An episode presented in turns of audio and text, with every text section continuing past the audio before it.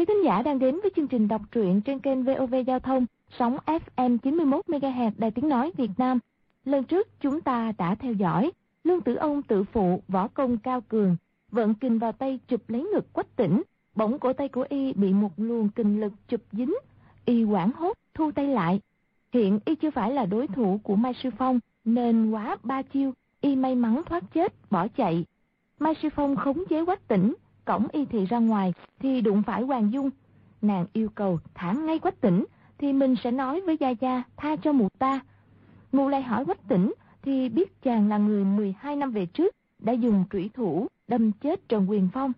Âu Dương Khắc hú lên một tiếng, tay phe phẩy chiếc quạt, chẳng coi mụ ta ra gì, lách người đến, bắt lấy Hoàng Dung. Bỗng sắc một tiếng, chiếc quạt gãy đôi, áo trước ngực rách một mảng, gã tránh kịp qua một bên thoát chết trong gan tấc.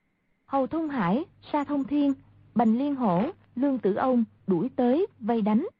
Mai Sư Phong bảo quách tỉnh cổng y thị trên lưng để đánh với quần hùng. Lương Tử Ông dính một trảo ở vai phải, máu tươi lập tức vọt ra. Mụ ta lại chụp xuống lưng Hầu Thông Hải một trảo, toàn thân y mềm nhũn ra, không còn cựa quậy.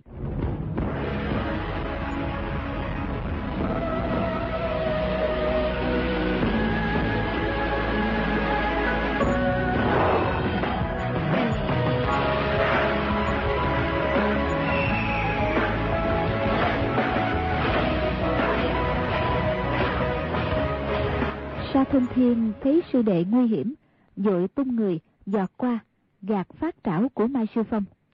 Hai người cổ tay chạm nhau, đều cùng thấy cánh tay tê chồn, trong lòng hoảng sợ. Lúc ấy, bên trái dù dù mấy tiếng, liên châu tiền tiêu của Bành Liên Hổ đã bay tới. Mai Sư Phong tiện tay nhấc hầu thông hải lên, ném về phía ấy. Ái cha, một tiếng gào lớn, hầu thông hải đã bị loạt tiền đánh vào người. Hoàng Dung giữa lúc hỗn loạn kêu lớn. Tám đầu dao, cung hỷ phát tài, được bao nhiêu là tiền? Sa Thông Thiên thấy cái ném ấy lực đạo mười phần mạnh mẽ. Sư đệ mà đập xuống đất, ác bị trọng thương. Liền phi thân qua, đưa tay đỡ lưng y một cái.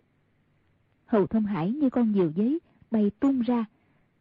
Nhưng đến lúc rơi lại xuống đất, đã lấy lại được thăng bằng. Y một thân võ công, bị ngã như thế hoàn toàn không bị gì.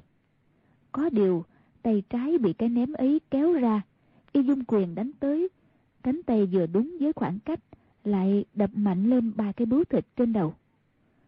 Mai Sư Phong ném người, Sa Thông Thiên cứu sư đệ, đều chỉ xảy ra trong chớp mắt. Hầu Thông Hải bướu thịt vừa chan chát trúng quyền, tiền tiêu của Bành Liên Hổ đã tiếp tục đánh tới Mai Sư Phong. Đồng thời, Âu Dương Khắc, Lương Tử Ân, Sa Thông Thiên cũng từ ba phía trước, sau và bên phải xông vào giáp kích. Mai Sư Phong nghe tiếng xét hình, ngón tay liên tiếp bật ra. Chỉ nghe một tràng ken ken ken. Mấy mươi đồng tiền đã chia ra bắn vào bốn người, Âu Dương, Lương, Sa, Bành. Y thị đồng thời hỏi. Chia nhóm ngũ hành là cái gì? Quách tịnh nói.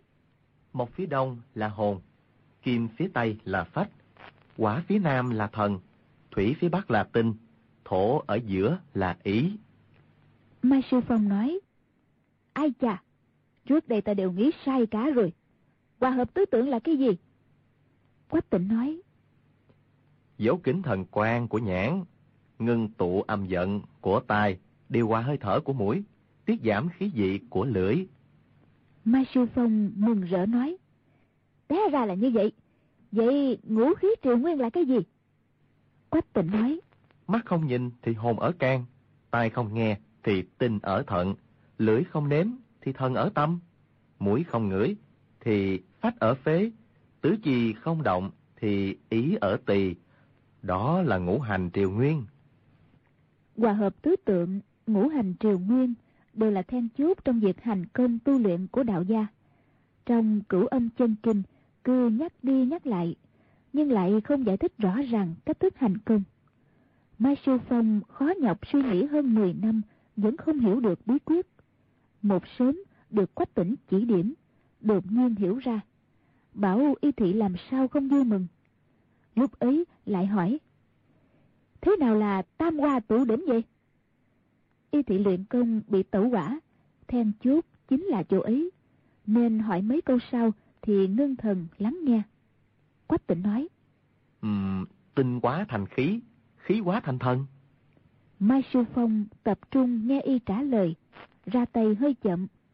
Địch nhân trước sau đều là danh gia cao thủ. Y thị toàn tâm ứng chiến mà thời gian hơi lâu, cũng chắc chắn phải thua. Huống chi lại chia lòng chia trí. Quách tỉnh mới nói được hai câu. Mai Sư Phong dài trái sườn phải đã cùng lúc trúng chưởng của Âu Dương Khắc và Sa Thông Thiên. Y thị tuy có một thân công phu hoành luyện, nhưng cũng đào bước không sao chịu nổi. Hoàng Dung vốn muốn để Mai Sư Phong giữ chân mọi người, thì Minh và Quách Tỉnh có thể trốn chạy. Nào ngờ, Quách Tỉnh lại bị Y Thị giữ rịch bên cạnh, biến thành một con ngựa chiến cho Y Thị lên trận giao phong, lại càng không sao thoát thân. Trong lòng vừa lo sợ vừa tức giận. Mai Sư Phong đánh thêm vài chiêu đã hoàn toàn rơi vào thế hạ phong. Sợ hãi kêu lớn. "Ô, ngươi tìm đâu ra lắm kẻ đối đầu lợi hại thế này? Sư phụ đâu? Lúc ấy, tâm tình của y thị rất trái ngược. Vừa muốn sư phụ tới ngay lập tức để chính mắt nhìn thấy y thị cứu giúp sư muội Lập tức ra tay đánh đuổi bốn kẻ đối đầu nguy hiểm. Nhưng nghĩ tới tính nết và lối xử sự của sư phụ, lại bất giác nổi gai ốc, chỉ mong vĩnh viễn không gặp lại y. Hoàng Dung nói, người sẽ tới ngay thôi mà, mấy người này làm sao là đối thủ của ngươi được. Nếu ngươi ngồi dưới đất, thì họ không động được tới một sợi tóc của ngươi đâu. Nàng chỉ mong Mai Sư Phong bị tân bốc, xính cường, hiếu thắng, buồn quách tỉnh ra thật. Nào ngờ, Mai Sư Phong đỡ trái gạt phải, đã sớm có nỗi khổ khó nói ra lời. Mỗi một chớp mắt đều có thể mất mạng trong tay địch nhân. Làm sao còn cao ngạo tự phụ được? Huống hồ, y thị trong lòng còn có không ít nghi nan về nội công muốn hỏi. Nói thế nào cũng không chịu thả quách tỉnh ra. Lại đấu thêm một lúc, lương tử ông hú dài một tiếng, nhảy giọt lên không. Mai Sư Phong cảm thấy hai bên đều có người đồng thời đánh tới. Cánh tay vung ngang ra. Chợt thấy đầu bị giữ chặt, mái tóc dài đã bị lương tử ông nắm chặt. Hoàng Dung thấy nguy cấp, liền phát trưởng đánh vào hậu tâm lương tử ông. Lương tử ông tay phải kéo về, ngoặt lấy cổ tay nàng. Tay trái vẫn giữ chặt mái tóc Mai Sư Phong không buông. Mai Sư Phong dung trưởng, ném mạnh tới. Lương tử ông chợt thấy kình phong quét vào giữa mặt, đành buông tóc của y thị ra, nghiêng người né tránh. Bành Liên Hổ chiết chiêu với y thị hồi lâu, đã sớm biết y thị là Mai Sư Phong trong hắc phong song sát. Sao lại thấy Hoàng Dung ra tay giúp đỡ y thị? Y bèn mắng. Tiểu nhà đầu, người nói không phải là đệ tử của hát phong song sát. Thật là bịa đặt trơ tráo. Hoàng Dung cười nói. Y thị mà là sư phụ của ta hả? Cứ cho y thị học thêm một trăm năm nữa, cũng chưa chắc đã đáng. Bành Liên Hổ thấy gia số võ công của nàng rõ ràng rất gần với Mai Sư Phong. Không ngờ, ngay trước mặt Mai Sư Phong, nàng vẫn không thừa nhận Giá lại trong lời lẽ còn hoàn toàn không hề có chút tôn kính đối với y thị. Không biết vì sao, bất giác vô cùng kinh ngạc. Sa thông thiên kêu lên. Bắn người trước hết, cứ bắn ngựa. Chân phải quét ngang, đá mạnh vào chân quách tỉnh.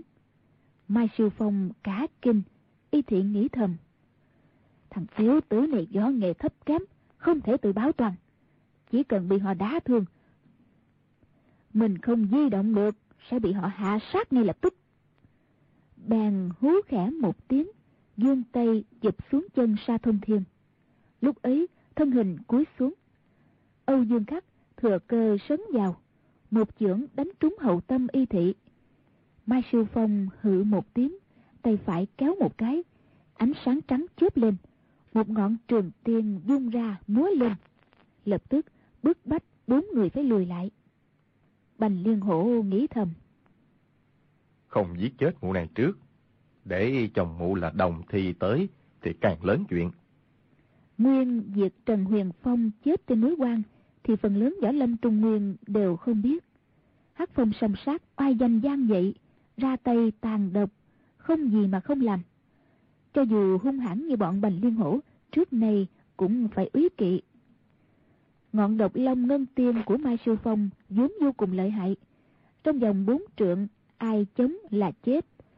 Nhưng Sa Thông Thiên, Bành Liên Hổ, Lương Tử Ông, Âu Dương Khắc đều không phải là kẻ dễ đối phó. Há lại chịu gì thế mà ngừng tay. Sau khi nhảy lui ra, ai cũng quan sát tiên pháp. Đột nhiên, bệnh Liên Hổ ào ào mấy tiếng, lăn tròn dưới đất, xông vào. Mai Sư Phong múa roi, chặn đứng ba người kia, không thể lo dưới đất. Nghe có tỉnh sợ hãi kêu lên thất thanh, nghĩ thầm đại thế đã dở rồi. Tay phải dương mau ra, đập một chưởng xuống đất. Hoàng Dương thấy quách tỉnh gặp nguy hiểm, định ra tay giúp, nhưng Mai Sư Phong đã muốn ngọn trường tiên dệt thành một vòng tròn màu bạc, làm sao tiến được vào trong vòng roi. Nhưng hiện nàng một mình chống chọi với Hầu Thông Hải, quả thật đã không đón đỡ nổi. Tình hình cực kỳ nguy cấp. Chỉ còn cách cao giọng gọi. Mọi người dừng tay, ta có lời muốn nói. Nhưng bọn bành liên hổ đời nào đến xỉa tới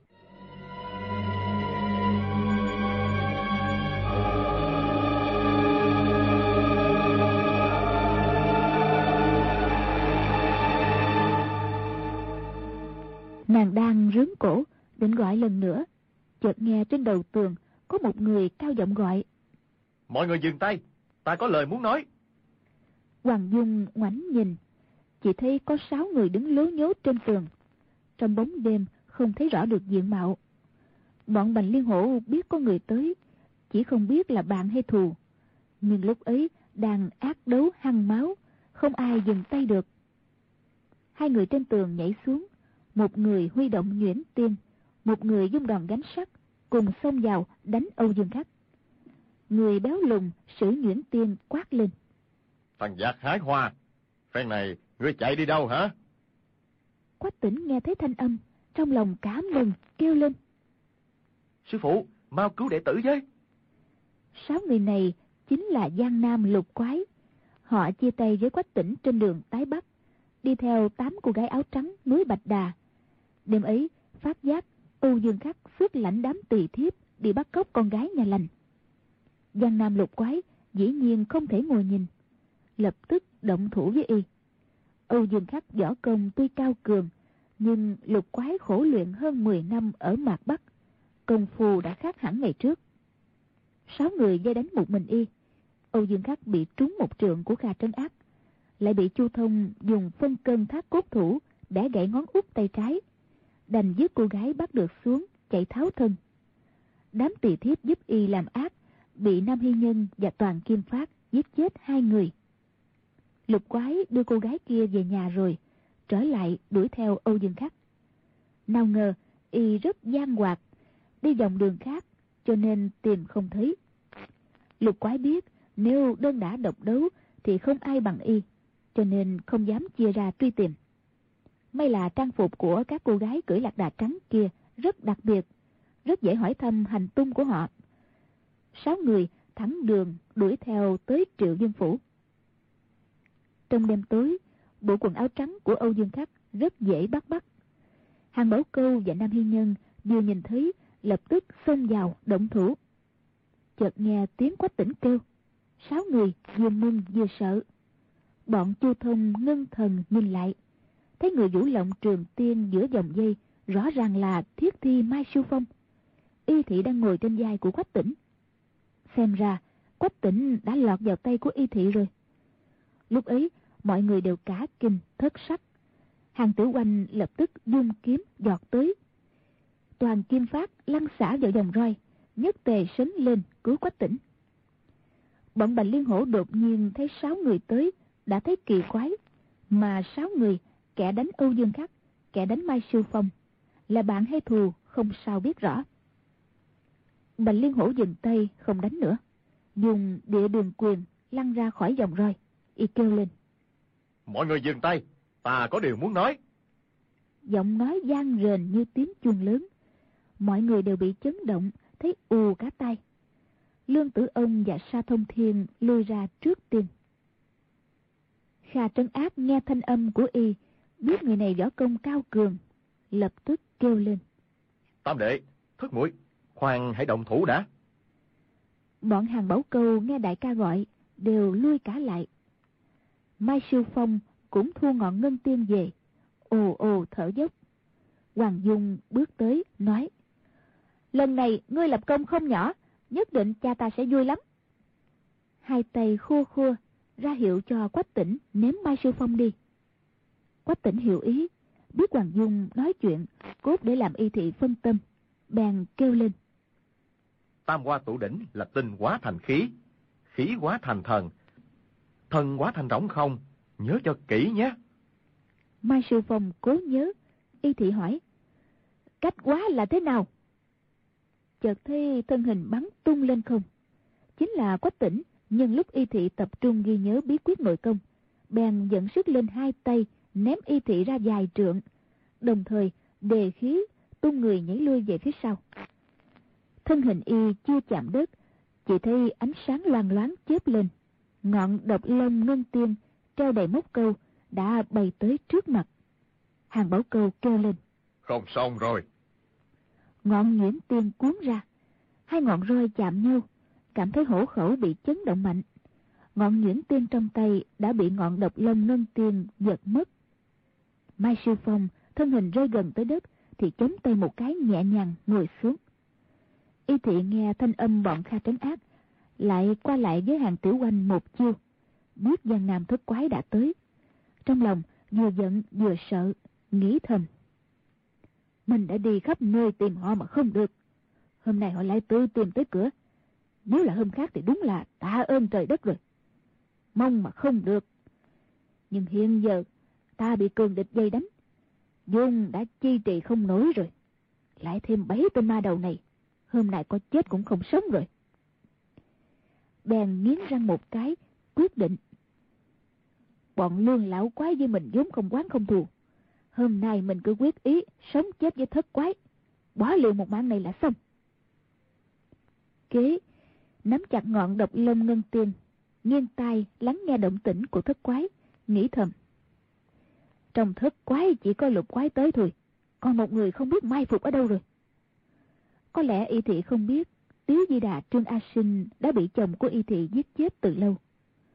Giang Nam lục quái và bọn Sa Thông Thiên đều ý kỵ ngọn ngân tiên của y thị lợi hại. Ai cũng đứng ra xa xa, không dám tới gần trong khoảng bốn năm trượng chung quanh y thị. Nhất thời đều im phăng phát. Chu Thông hạ giọng hỏi Quách Tỉnh.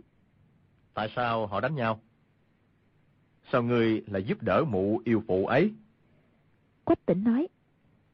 Họ muốn giết con, nhờ có mụ ta cứu con đó. Bọn Chu Thông đều ngạc nhiên, không hiểu. Bành Liên Hổ kêu lên. Người mới tới, để lại tên họ đi. Nửa đêm xông vào dương phủ, có việc gì vậy? Kha trấn ác lạnh lùng nói. Ta họ Kha, người trên giang hồ, gọi bảy anh em ta là Giang Nam Thất Quái. Bành Liên Hổ nói. à, Giang Nam Thất Hiệp, ngưỡng mộ đã lâu, ngưỡng mộ đã lâu. Sa thông thiền thanh âm quái dị, y kêu lên. Hay lắm, thất quái tìm tới cửa.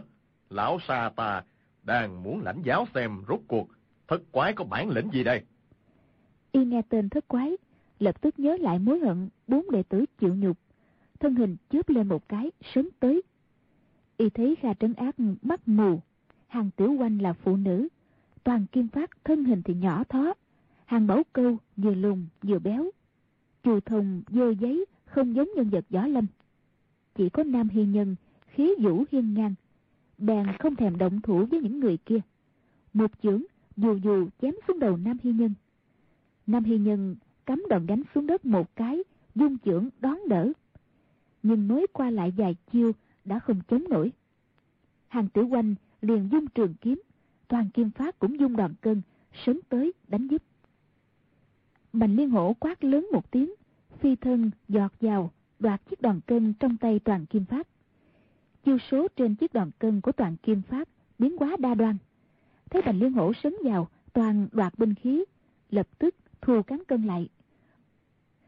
móc cân, quả cân, hai đầu đồng thời bay ra. Cho dù Bành Liên Hổ kiến thức rộng rãi, nhưng loại binh khí kỳ dị này cũng chưa từng thấy qua. Bèn dùng chiêu quái mãn phiên thân, tránh khỏi binh khí của đối phương đánh vào hai bên. Y quát lên. Quái, cái gì thế này? Thứ để cân hàng ngoài chợ mà cũng đem làm binh khí nữa. Toàn Kim Phát nói. Đoạn cân này của ta đang định dùng để cân con heo ốm không đầy ba cân nhà ngươi đấy. Bành Liên Hổ cả giận, nghiêng người sớm vào. Sông trưởng rít gió dù dù. Toàn Kim Phát làm sao chống nổi. Hàng Bảo Câu thấy lục đệ nguy hiểm. Y tuy đã mất ngọn nhuyễn tiên, nhưng công phu quyền cước cũng không phải tầm thường. Bèn dung quyền phóng cước, xông vào cùng Toàn Kim Phát đánh Bành Liên Hổ. Nhưng lấy một chọi hai cũng không chống nổi đối phương. Kha trấn áp múa phục ma trượng, Chu Thông dùng bạch tập phiến, chia nhau xông vào dòng chiến. Kha Chu, hai người võ công cao hơn hẳn số còn lại trong lục quái. Lấy ba chọi một, liền chiếm thượng phong. Bên này, Hầu Thông Hải đánh nhau với Hoàng Dung đã đến lúc kịch liệt. Hầu Thông Hải võ công vốn cao hơn, nhưng nghĩ tới thằng tiểu tử thối tha, mặt nhuyễn dị giáp, trên đầu cũng có gai nhọn rất lợi hại, cho nên quyền cước không dám chạm vào người nàng, lại càng không dám chụp tóc của nàng lần nữa. Hoàng Dung thấy y sợ sệt, bèn cậy giáp khinh người, hung hăng xông bừa vào. Hầu Thông Hải liên tiếp lùi ra, y kêu lên. Không công bằng, như vậy là không công bằng.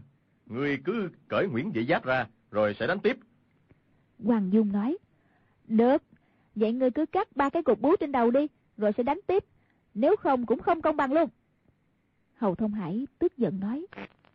ba cục bú trên đầu ta, không đã thương được ngươi. Hoàng Dung nói. Nhưng ta nhìn thấy là phát khiếp rồi. Há chẳng phải là ngươi chiếm quá nhiều tiện nghi hay sao? Nào, một, hai, ba, ngươi cắt bướu, ta cởi giáp.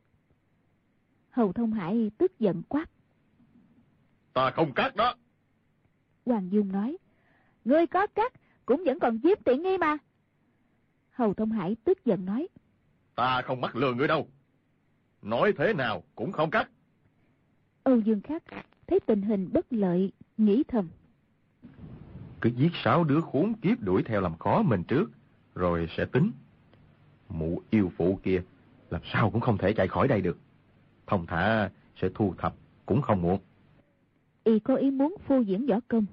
Hai chân điểm một cái, triển khai khinh công thuấn tức thiên lý gia truyền. Đột nhiên đã tới cạnh Kha trấn áp, quát lên. Còn lắm chuyện, phải cho thằng giặc mù nhà ngươi biết sự lợi hại của bản công tử. Tay phải dung ra, tiến lên phát trưởng. Kha trấn áp nhấc đuôi trượng lên. Nào ngờ, chợt nghe tiếng gió rít lên sau gáy bên phải. Đánh vào tay trưởng đánh trả của y. Kha trấn áp cúi đầu tránh khỏi, ra chiều kim cương hộ pháp. Dung trượng đánh mạnh tới, thì Âu Dương khắc đã sớm tới giao thủ với Nam Hy Nhân. Y thoát đông, thoát tây. Trong giây lát, đã ra sát thủ, đánh nhau với tất cả lục quái.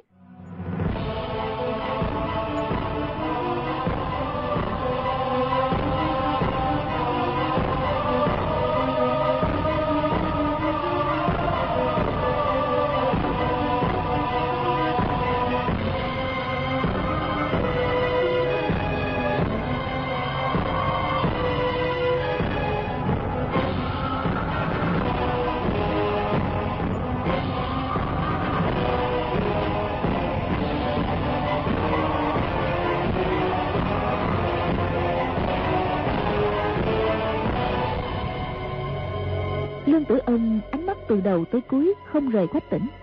Thấy Âu Dương Khắc vừa xuất thủ, thì lục quái trong chết mắt đã sắp thua. Bèn dùng hai tay chụp tới quách tỉnh. Quách tỉnh vội vàng đỡ gạt, nhưng làm sao là đối thủ của y được.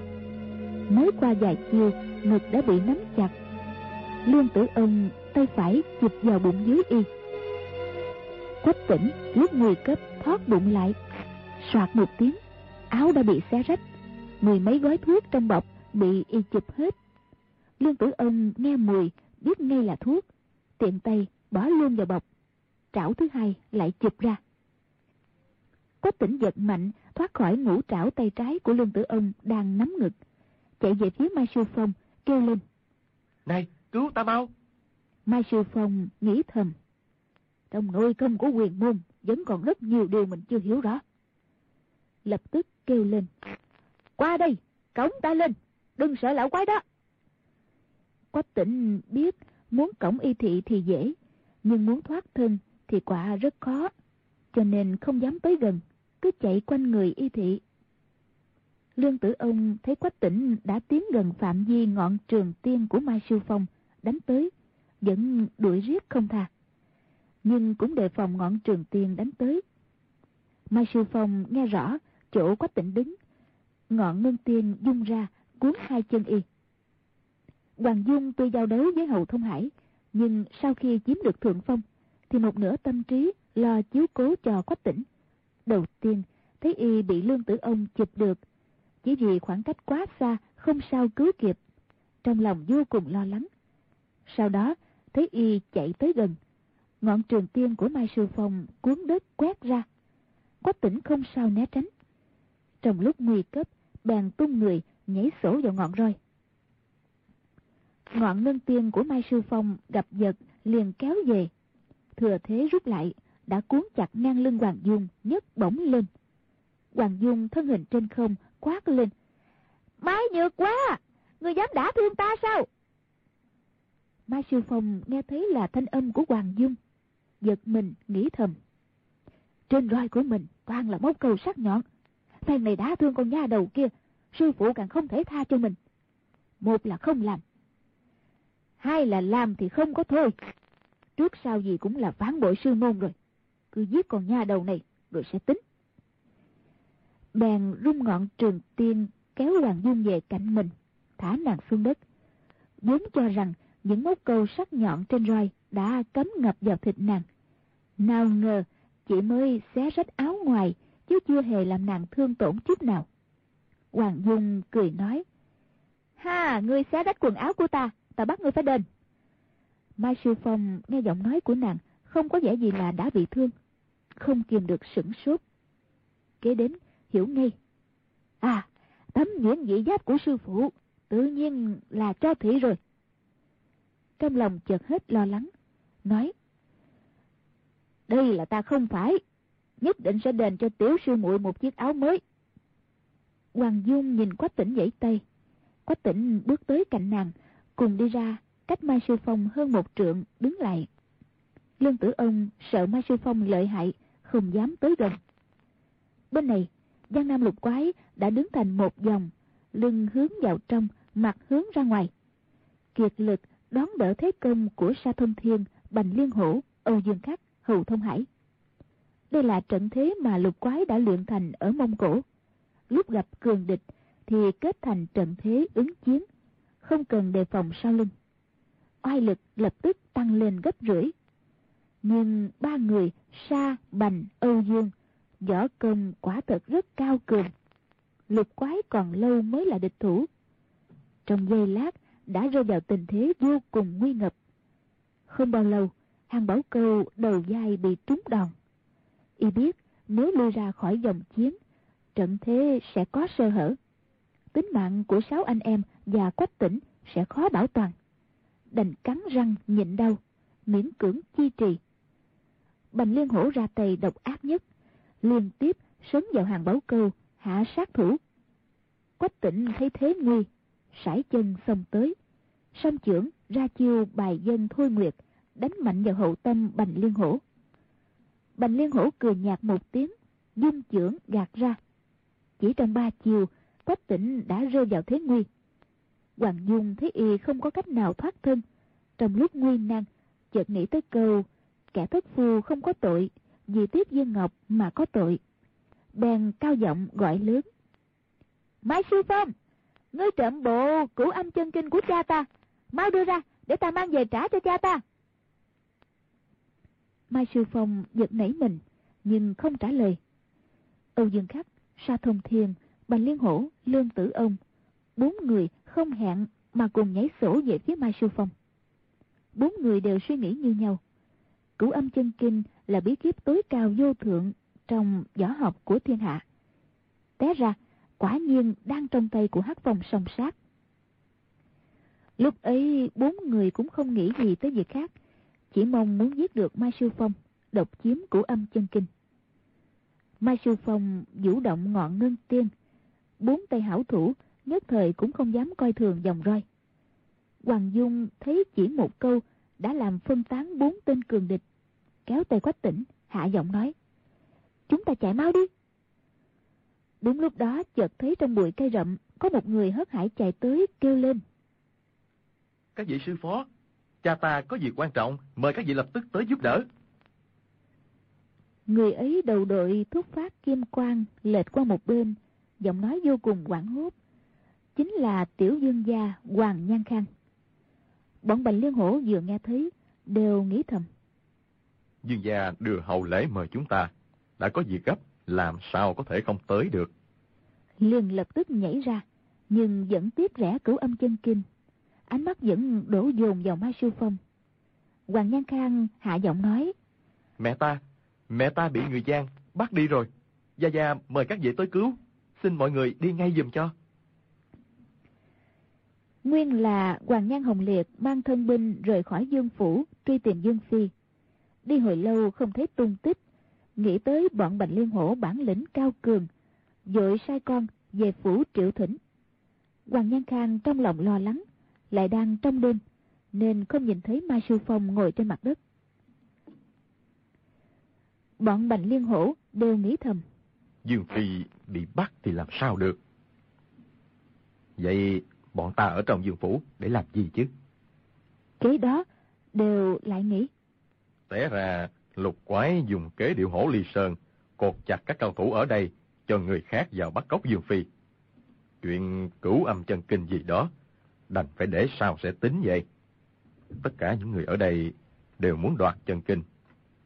Bằng vào bản lĩnh của mình thì chắc chắn rất khó có thể đánh bại quần hào để độc chiếm một mình. Thôi thì cứ để sau này nghĩ kế khác là hơn. Lúc ấy, lập tức đều ráo chân chạy mau theo Hoàng Nhan Khang. Lương tử ông đi sau cùng, làm sao quên được máu nóng trong người quách tỉnh. Chuyện cứu Dương Phi hay không, thì y hoàn toàn không quan tâm. Chỉ là người đơn thế bạc, đành cầm tuyết mà bỏ đi. Quách tỉnh kêu lên. Này, trả thuốc lại cho ta chứ. Lương tử ông giận quá, dung tay lên một cái, một mũi thấu cốt đinh bắn thẳng tới giữa mặt y. Tiếng gió rít dù dù, kinh lực rất lợi hại. Chu Thông bước tới hai bước, xòe chiếc quạt ra, đập ngọn thấu cốt đinh rơi xuống. Chu Thông tay trái chụp một cái, đưa lên mũi ngửi, rồi nói. À, là tí ngọ thấu cốt đình kiến quyết phong hầu. Lương tử ông nghe y gọi đích danh ám khí của mình. Sau khi sửng sốt, quay người lại hỏi. Cái gì? Chu thông phi người giọt lên, giữa lòng bàn tay có một ngọn thấu cốt đinh, cười nói. Xin trả cho lão tiên sinh. Lương tử ông thản nhiên đón lấy, y biết chu thông công phu vốn không bằng mình, cũng không sợ bị ám toán. Chu thông thấy tay áo bên trái y dính đầy bùn đất. Bèn dung tay áo phủi cho y. Lương tử ông tức giận nói. Ai cần ngươi lấy lòng hả? rồi quay người bước đi. Quách tỉnh cảm thấy khó nghĩ. Nếu bỏ qua chuyện này, thì một đêm nguy hiểm vất giả, kết quả là vẫn chưa lấy trộm được thuốc. Nếu miễn cưỡng sớm tới cướp lại, thì không phải là đối thủ của địch nhân. Đang ngần ngừ, thì Kha Trấn Ác nói. Mọi người, về thôi. Rồi tung người, giọt qua tường. Ngũ quái cũng theo y lên đường. Hàng tiểu quanh chỉ Mai Sư Phong nói. Đại ca, tính sao đây? Kha Trấn Ác nói. Chúng ta đã đáp ứng lời mã đạo trưởng. Cứ tha mạng cho y thị. Hoàng Dung cười hì hì, nhưng không tới ra mắt lục quái. Một mình nhảy lên một đầu tường. Mai Sư Phong kêu lên. Tiểu sư muội sư phụ đâu? Hoàng Dung cười khanh khách nói. Lão nhân gia người vốn không biết người ở đây đâu. Để ta đi tìm ông nói lại ha. Tự nhiên là ông sẽ tới đây giết người. Cứ yên tâm đi, ta không lừa ngươi đâu. Mai Sư Phong giận quá, hai tay chống một cái, chợt đứng thẳng lên. Bước chân loạn choạng, lắc la lắc lư xông về phía Hoàng Dung. Nguyên là y thị cưỡng luyện nội công, một hơi chân khí đi tới đan điền không trở lên được nữa. Nửa người dưới bị tê liệt.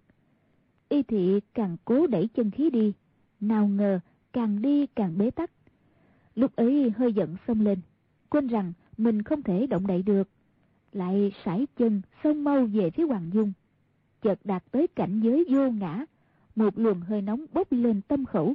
Hai chân lại trở thành của mình. Hoàng Dung thấy y thị sải chân đuổi theo, cá kinh, nhảy luôn xuống chân tường. Như một làn khói lướt đi mất hút. Mai Sư Phong đột nhiên nhớ ra. Ồ, sao mình lại đi được rồi? Ý niệm vừa dấy lên, hai chân chợt tê rần, ngã luôn xuống đất ngất đi. Lúc ấy, lục quái mà muốn lấy tính mạng của y thị, cũng như lấy đồ vật trong túi. Nhưng vì từng hứa với Mã Ngọc, bèn dắt quách tỉnh ra khỏi dương phủ. Hàng tiểu quanh hấp tấp nhất, mở miệng hỏi trước. Tính nhi à, sao con lại ở đây vậy? Quách tỉnh đem việc dương sự nhất cứu mạng, đi phó yến trúng độc, ăn trộm thuốc thất thủ, gặp Mai Sư Phong dưới hang đất, kể qua một lượt. Còn những tình tiết về vợ chồng Dương Thiết Tâm thì nhất thời chưa kịp kể rõ. Chu Thông nói. Thôi, chúng ta mau đi thăm Dương Đạo Trưởng.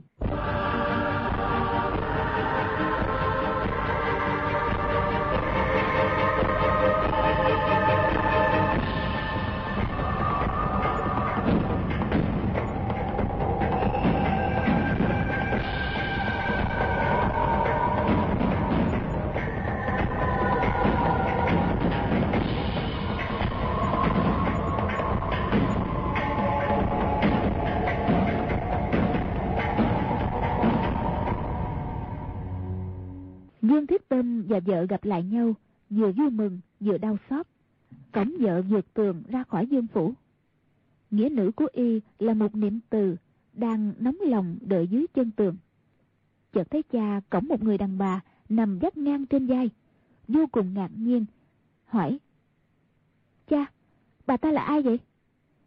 Dương Thiết Tâm nói. Là mẹ của con, chạy mau lên. Một niệm từ lại càng ngạc nhiên hỏi. Mẹ con à?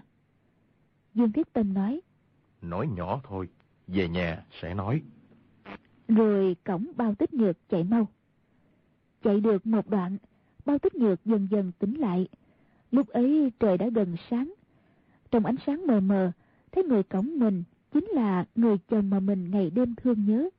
Quả thật không biết là thật hay hư. Còn ngờ là đang nằm mơ. Đưa tay sờ lên mặt y, run run nói. Đại ca, em chết rồi sao?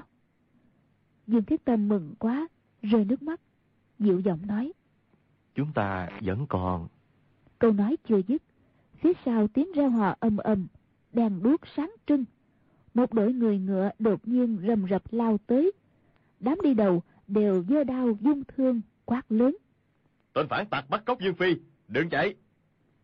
Dương Thiết Tâm nhìn quanh, không thấy có chỗ nào ẩn nấp được, nghĩ thầm. Trời thương cho vợ chồng ta hôm nay được gặp mặt một lần. Bây giờ có chết cũng thỏa ý rồi. Bèn kêu lên. Hài Nhi, người tới cổng mẹ. Bao tích nhược chợt nhớ lại tình hình ở thôn Ngưu Gia, Phủ Lâm An, 18 năm trước. Chồng cổng mình tất tả chạy trốn. Trong đêm tối, truy binh đuổi theo, quát tháo chém giết. Sau đó là 18 năm chia lìa, thương tâm, nhục nhã. Nàng đột nhiên cảm thấy câu chuyện đêm ấy đang diễn lại. Bèn ôm chặt cổ chồng, giữ rịch không buông. Dương Thiết Tâm nhìn thấy truy binh đã tới gần. Nghĩ nếu bị bắt, chịu nhục, chẳng bằng ra sức đánh nhau mà chết. Lúc ấy, liền gỡ tay vợ ra, đưa nàng vào lòng một niệm từ. Quay người, xông về phía đám truy binh, dung quyền đánh ngã một tên quân sĩ, cướp được một ngọn hoa thương. Y vừa cầm thương vào tay, lập tức như rồng thêm cánh. Viên đội trưởng thân binh thang tổ đức bị đâm trúng đùi ngã ngựa. Đám thân binh đồng thanh kêu gào, bỏ chạy tán loạn. Dương Thiết Tâm thấy trong đám truy binh hoàn toàn không có cao thủ. Cũng hơi yên tâm. Chỉ là chưa cướp được ngựa, cảm thấy rất tiếc. Ba người quay đầu chạy tiếp. Lúc ấy trời đã sáng rõ. Bao tích nhược thấy trên người chồng có vết máu tươi lớn đớm, bèn hỏi. Chàng bị thương rồi à? Dương Thiết Tâm nhìn nàng một cái, cảm thấy mu bàn tay đau rần. Té ra, mới rồi y dùng sức mạnh quá, vết thương chỗ mười ngón tay Hoàng Nhan Khang chụp lên lại vỡ ra, máu chảy không ngừng. Nhưng vừa rồi chỉ lo cắm đầu chạy nên cũng không thấy đâu. Lúc ấy mới thấy hai tay tê chồn, không nhấc lên nổi. Bao tích nhược đang định bó vết thương cho y, chợt phía sau tiếng họ reo âm âm. Trong đám bụi bốc mịt mù có vô số binh mã đuổi tới. Dương Thiết Tâm cười gượng, nói. Không cần bó đâu. Rồi quay lại, nói với một niệm từ. Hài Nhi, một mình con chạy đi. Ta và mẹ con sẽ ở lại đây. Một niệm từ rất trầm tĩnh, cũng không khóc lóc, ngẩng đầu nói. Chúng ta ba người cùng chết một chỗ. Bao Tuyết Nhược ngạc nhiên nói. Cô ta, sao cô ta lại là con của chúng ta? Dương Thiết Tâm đang định trả lời, chỉ thấy tiếng truy binh càng gần. ngẩng đầu lên, chợt thấy phía đối diện có hai đạo sĩ đi tới. Một người râu tóc bạc trắng, thân sắc hiền từ. Người kia râu dài đen nhánh, thần thái hiên ngang. Lưng đeo một thanh trường kiếm. Dương Thiết Tâm sau khi ngạc nhiên, lập tức cả mừng, kêu lên. Khu đạo trưởng, hôm nay lại được gặp lão nhân gia người. Hai đạo sĩ ấy, một là Đan Dương Tử Mã Ngọc, một là Trường Xuân Tử Khưu Sử Cơ. Hai người bọn họ hẹn Ngọc Dương Tử Dương Sự Nhất gặp nhau ở Trung Đô để bàn việc tỉ võ với Giang Nam Thứ Quái. Sư huynh đệ họ đang vội vàng đi, không ngờ lại gặp vợ chồng Dương Thiết Tâm ở đây. Khưu Sử Cơ nội công thâm hậu nên giữ được diện mạo không già. Rõ ràng cách nhau 18 năm mà vẻ mặt không khác gì ngày xưa. Chỉ là hai bên tóc mai đã lớn đốm bạc.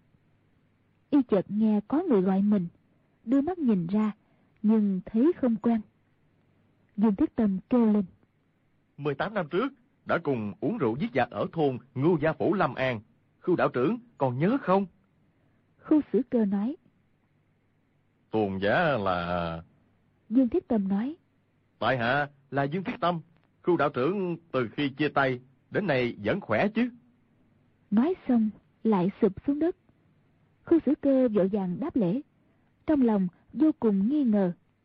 Nguyên là Dương Thiết Tâm gặp biến cố lớn, trôi nổi giang hồ. Gió tuyết phôi pha, diện mạo đã khác hẳn ngày xưa. Dương Thiết Tâm thấy y ngờ vực mà truy binh đã tới gần. Không kịp giải thích rõ ràng, cầm ngọn hoa thương lên. Một chiêu phượng điểm đầu đánh ra, tua đỏ rung lên. Mũi thương lóe sáng đâm tới trước ngực khu sử cơ, quát lên. Khu đạo trưởng, người quên ta nhưng không thể quên được thương pháp dương gia. Mũi thương còn cách ngực y một thước, thì ngừng lại không đâm tới nữa. Khu sử cơ thấy y đánh ra chiêu ấy, đúng là thương pháp dương gia chính tông. Lập tức nhớ lại việc tỷ thí trên tuyết năm xưa.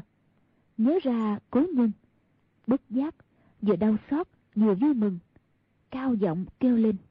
Trời ơi, Dương lão đệ, ngươi còn sống sao? Thật là tạ ơn trời đất. Dương Thiết Tâm rút thương sắc lại, kêu lên. Xin đạo trưởng cứu ta.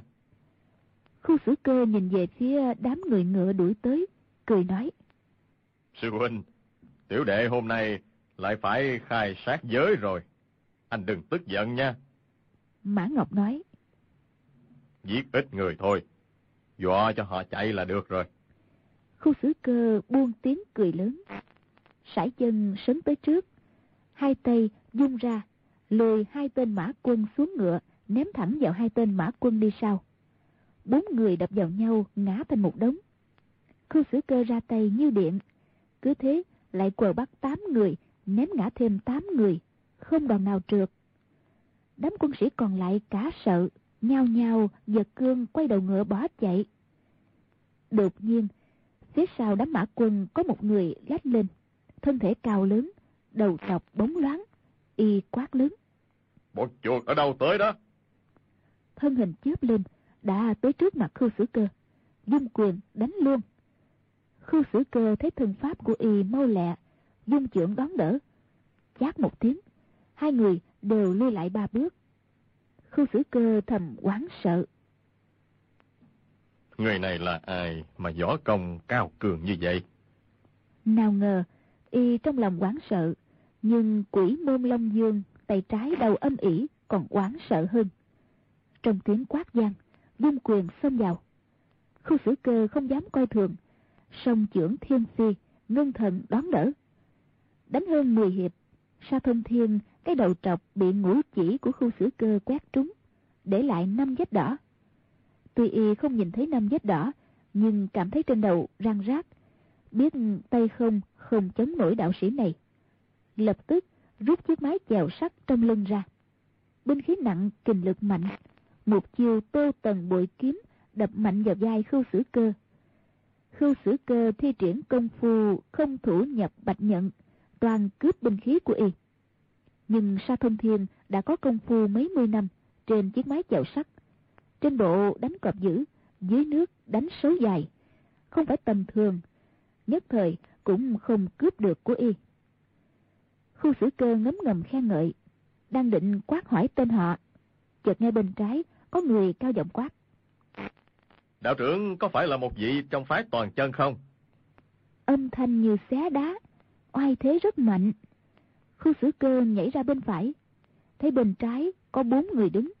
Nguyên là bọn Bành Liên Hổ, Lương Tử Ông, Âu Dương Khắc, Hầu Thông Hải đã nhất tề đuổi tới. Khu sử cơ chấp tay nói. Vần đạo họ khưu, xin thỉnh giáo tên họ các vị. Khu sử cơ ai danh gian dội Nam Bắc. Bọn sa thông thiên đưa mắt nhìn nhau, đều nghĩ thầm. Chẳng lạ gì lão đạo sĩ này lại có tiếng tầm như thế, quả nhiên rất cao cường. Bành Liên Hổ nghĩ thầm. Bọn mình đã đánh dương sử nhất bị thương. Kết oán với phái toàn chân rồi. Hôm nay cứ hiệp lực trừ khử khưu sử cơ.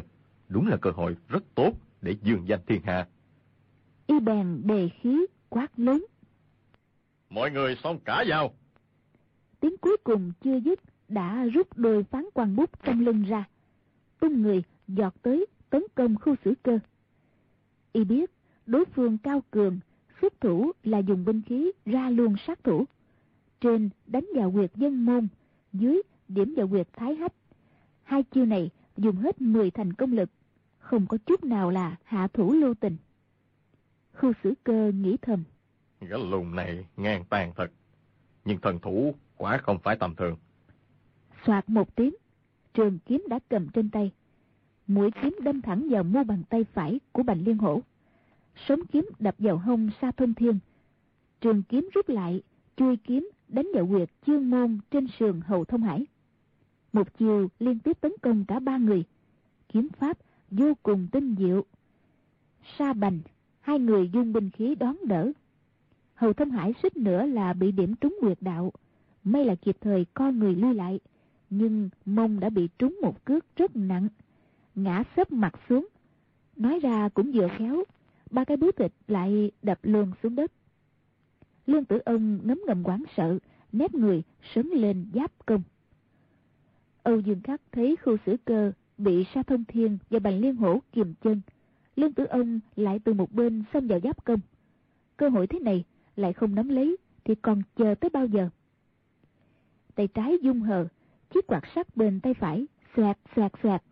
Ba nhát, liên tiếp điểm vào ba quyệt, đào đạo, hồn môn, trung khu, trên lưng của khu xử cơ.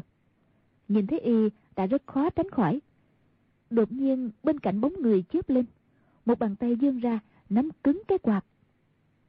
Mã Ngọc nãy giờ đứng yên bên cạnh xem, chợt thấy cùng lúc có bấy nhiêu cao thủ dày đánh sư đệ, vô cùng ngạc nhiên. Thì Âu Dương Khắc ngọn quạt sắt như gió đánh mau vào sư đệ. Lúc ấy lập tức phi thân giọt tới đoạt chiếc quạt sắt của y. Ba ngón tay y vừa đè lên chiếc quạt sắt. Âu Dương Khắc đã cảm thấy có một luồng nội lực hùng hậu đè lên cán quạt. Trong lòng kinh ngạc, lập tức nhảy lùi về phía sau. Mã Ngọc cũng không đuổi theo, chỉ nói. Các vị là ai? Mọi người vốn không quen nhau, có gì hiểu lầm thì cứ nói ra, cần gì phải động võ? Y ngữ âm nhu hòa, nhưng trung khí sung mãn, từng chữ từng chữ rõ ràng gian rền đập vào tay người ta. Bọn sa thông thiên đấu đến lúc hăng, nghe mấy câu ấy, bất giác đều giật nảy mình. Nhất tệ dừng tay nhảy lùi ra và nhìn nhìn Mã Ngọc. Âu Dương Khắc hỏi. Tôn tính của đạo trưởng là gì? Mã Ngọc đáp. Vân đạo họ Mã. Bành Liên Hổ lại nói. À, té ra là đang dương chân nhân Mã đạo trưởng. Thất kính, thất kính. Mã Ngọc lại nói. Bần đạo, đạo hạnh kém cỏi. Hai chữ chân nhân thật không dám nhận. Bành Liên Hổ ngoài miệng thì đối đáp với y, nhưng trong lòng thầm tính toán. Bọn mình đã kết oán với phái toàn chân. Sau này khó có thể xong chuyện được. Hai người này là chủ não phái toàn chân. Hôm nay thừa lúc họ ít người. Năm người bọn mình. Hợp lực, liệu lý họ. Chuyện sắp tới cũng dễ tính. Chỉ không biết quanh đây có cao thủ của phái toàn chân không. Bèn đưa mắt nhìn quanh, thì chỉ thấy ba người gia đình Dương Thiết Tân. Hoàn toàn không có đạo sĩ. Y bèn nói. Toàn chân thất tử, nổi tiếng hiện nay. Tại hạ rất ngưỡng mộ. Còn năm vị nữa ở đâu? Xin mời cả ra gặp mặt nên chăng? Mã Ngọc nói. Sư huynh đệ bần đạo không chịu thanh tu. Can thiệp vào việc đời, được chút hư danh. Thật để các vị anh hùng cười cho. Sư huynh đệ bọn ta có bảy người chia nhau ngủ ở đảo quán các nơi. Ít khi gặp ở. Lần này, ta và khu sư đệ tới Trung Đô tìm Dương sư đệ. Không ngờ lại gặp các vị trước. Kể như cũng là có duyên. Võ thuật trong thiên hạ, khác đường mà về cùng một chỗ. Sen đỏ ngó trắng, vốn cũng một nhà. Mọi người kết giao làm bạn bè nên chăng? Y tính tình trung hậu, hoàn toàn không nghĩ rằng Bành Liên Hổ đang thăm dò hư thực của y. Bành Liên Hổ nghe nói đối phương không có trợ thủ nào khác, lại chưa gặp Dương Sự Nhất. Thấy Mã Ngọc hoàn toàn không có ý đề phòng mình, không những có thể cậy nhiều thủ thắng, mà còn có thể thừa cơ đánh lén. Cười hình hệt, y nói. Hai vị đạo trưởng không chê, đúng là không còn gì bằng. Huynh đệ họ Tam, tên Hắc Miêu. Mã Ngọc và Khu Sử Cơ đều ngạc nhiên, nghĩ thầm. Người này võ công cao cường, ác là nhân vật thành danh trên giang hồ. Cái tên Tam Hắc Miêu rất kỳ lạ, trước này chưa từng nghe qua. Bành Liên Hổ dắt đôi phán quan bút vào lưng, bước tới trước mặt Mã Ngọc, cười hề hề, nói.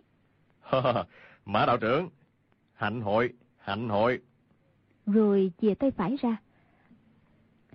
Lòng bàn tay hướng xuống dưới, muốn nắm tay y. Mã Ngọc chỉ cho rằng y có thiện ý, cũng đưa tay ra. Hai người vừa nắm tay nhau, Mã Ngọc đột nhiên thấy tay bị bóp chặt, nghĩ thầm. Được lắm, muốn thử công lực của ta à. Bèn cười khẽ một tiếng, dẫn nội kình lên, cũng dùng lực bóp bàn tay của Bành Liên Hổ. Đột nhiên, năm ngón tay đau buốt như bị mấy chiếc châm đâm vào. Giật nảy mình, vội buông ra. Bành Liên Hổ hô hô cười lớn, đã nhảy lùi về phía sau hơn một trượng. Mã Ngọc giơ tay lên nhìn, chỉ thấy trên năm ngón tay đều bị đâm thủng một lỗ nhỏ ngập sâu vào thịt. Năm đường chỉ đen đang lan lên trên. Nguyên là lúc Bành Liên Hổ dắt cặp phán quan bút vào lưng, đã ngầm trồng vào tay phải món binh khí độc môn là độc châm hoàng. Cái châm hoàng này là sắt tốt chế thành, nhỏ như sợi tơ. Trên có năm ngọn châm nhỏ tẩm chất kịch độc.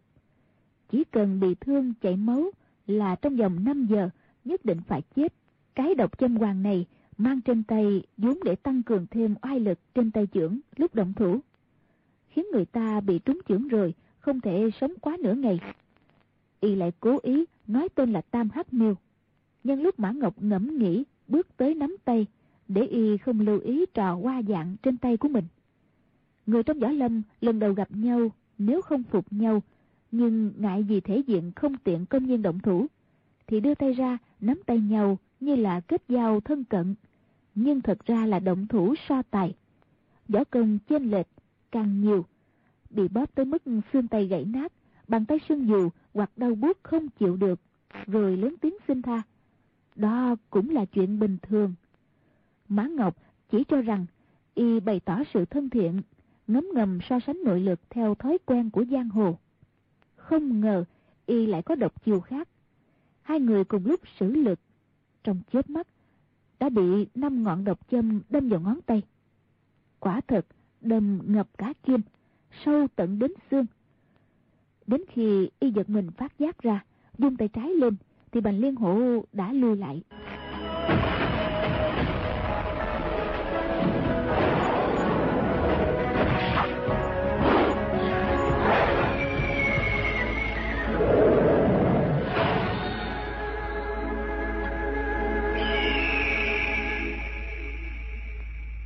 Vị và các bạn vừa theo dõi phần 23 bộ truyện Anh hùng xạ điêu của nhà văn Kim Dung. Cục diện thay đổi ra sao? Mời quý vị theo dõi phần tiếp theo và chương trình đêm mai cũng trên kênh VOV Giao thông, sóng FM 91 MHz Đài Tiếng nói Việt Nam. Và quý vị hãy chia sẻ những ý kiến của mình với chương trình ở hộp thư điện tử quen thuộc đọc truyện vovavonggmail.com quý vị nhé. Bây giờ thì xin chào tạm biệt